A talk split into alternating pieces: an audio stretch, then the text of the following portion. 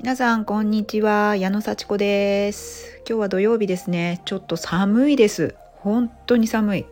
そして私は今ちょっとわざわざ寒い部屋に来て、えー、ボイスを撮ってるんですけれども、うん、ちょっと下のあったかくしてたリビングを子供に占領されてしまってなんかバタバタバタバタしてたので2階に避難して寒いところでね撮ってるんですが、まあ、私はね寒いところはまあ、結構慣れてるというかね小さい頃から寒い部屋で何か作業するのが好きだったので、まあ、新潟県出身でね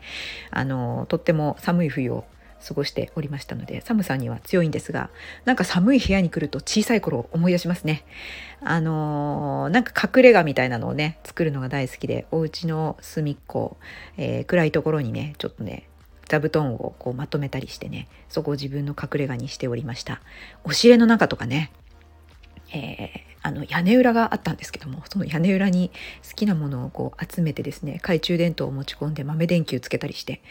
なんかそこで過ごすのが大好きだったので寒いところに行くとそういうのを思い出しますね。はい。とはいえね、今はね、暖かいところでやっぱり過ごした方がいいと思うので、まあ電気代も気になりますけれども、あの、気にせずに割とえ暖房をつけるようにしています。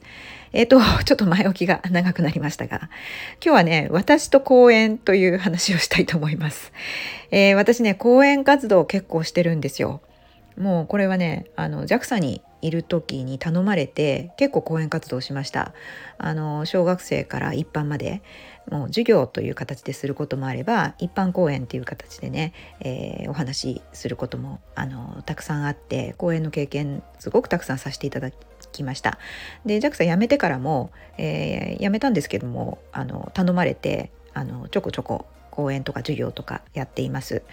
えーと、どんな話するかっていうともう私の場合はもう JAXA とかの関係が強くって、えーと、宇宙での、まあ、生物学実験ですねなぜ宇宙で生物学実験をやるのかどんなことをやっていてどんなことが分かったのかっていうのをね、えー、お話をしています。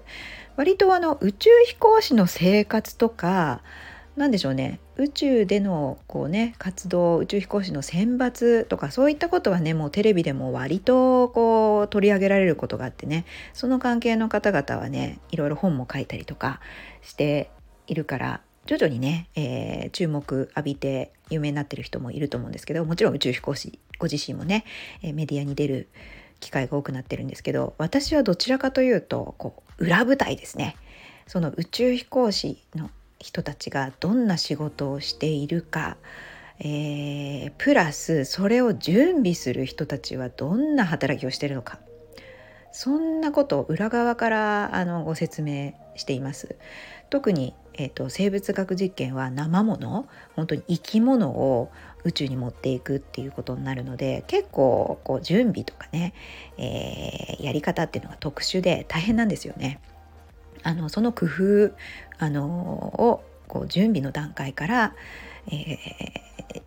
ー、もうものすごい気を使ってやってるんだよ。ただこういう研究のためにやってるんだよ。こういうことが分かったんだよ。っていうのをあの総合的にまとめてお話ししています。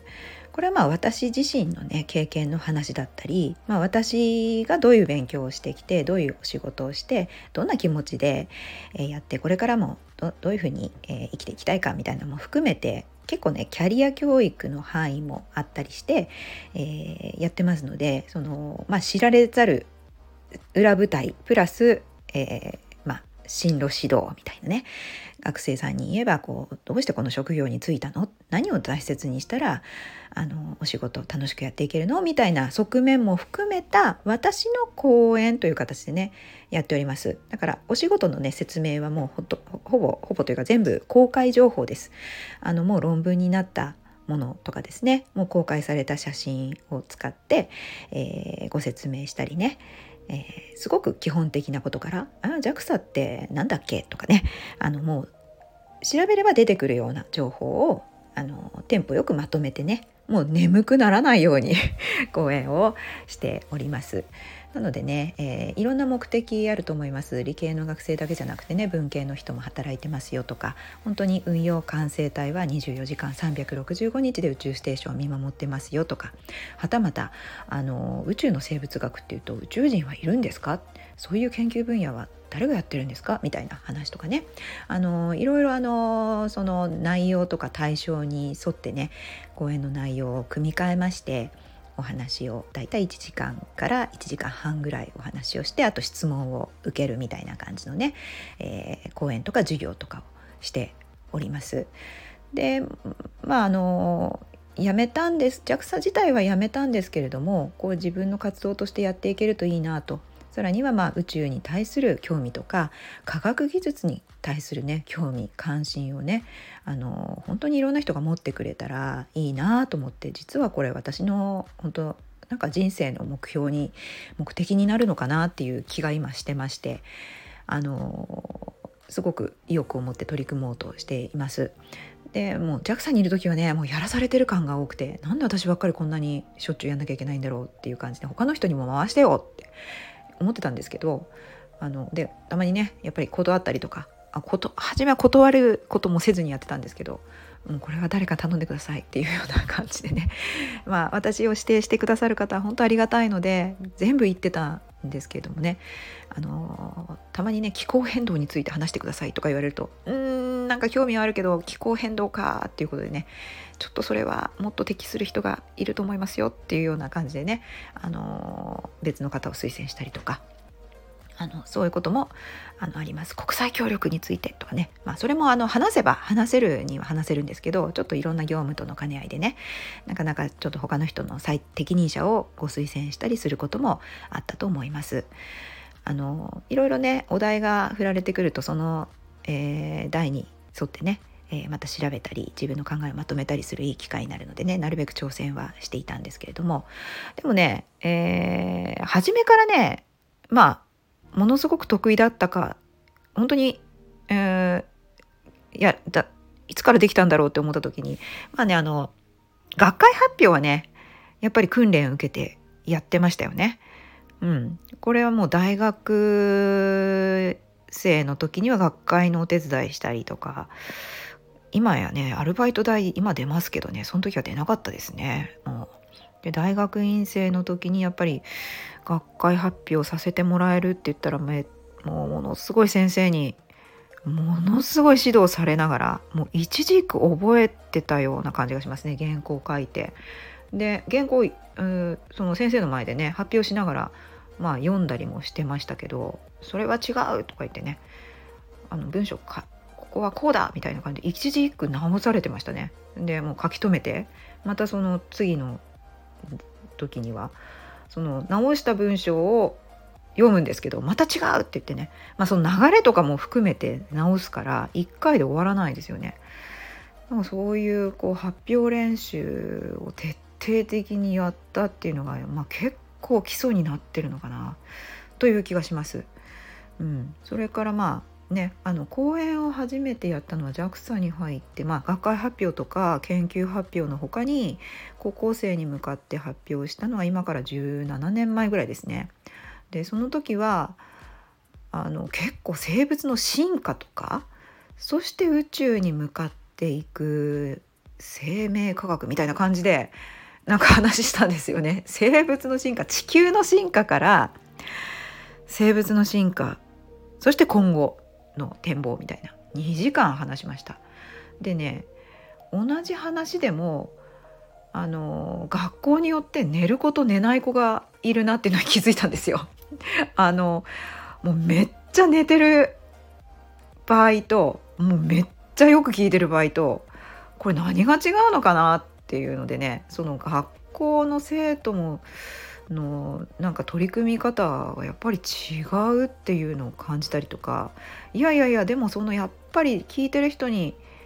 沿ってねその興味に従って話をしなきゃいけないだろうなっていうのもちょっといろんなね学校で話すうちに気づいたんですよね。まあ、ね、寝るなっていうのはね簡単ですけどねじゃあ寝ないような話しろっていうことがねあのまあ、あるんでしょうね授業とかではね寝ちゃいけないって思って一生懸命勉強しますけどもねやっぱり眠い授業ってあるじゃないですか。だからなるべく寝させないようにあとはあれですねいきなり話し始めるともう何の話だかと分かんないうちにねどんどん進んでっちゃうからその辺は導入をしっかりね分かってる話からね皆さんが「これは知ってますか？聞いたことありますか?」っていうちょっと問いかけがから始まったりとか途中ねクイズを挟んでみたりとか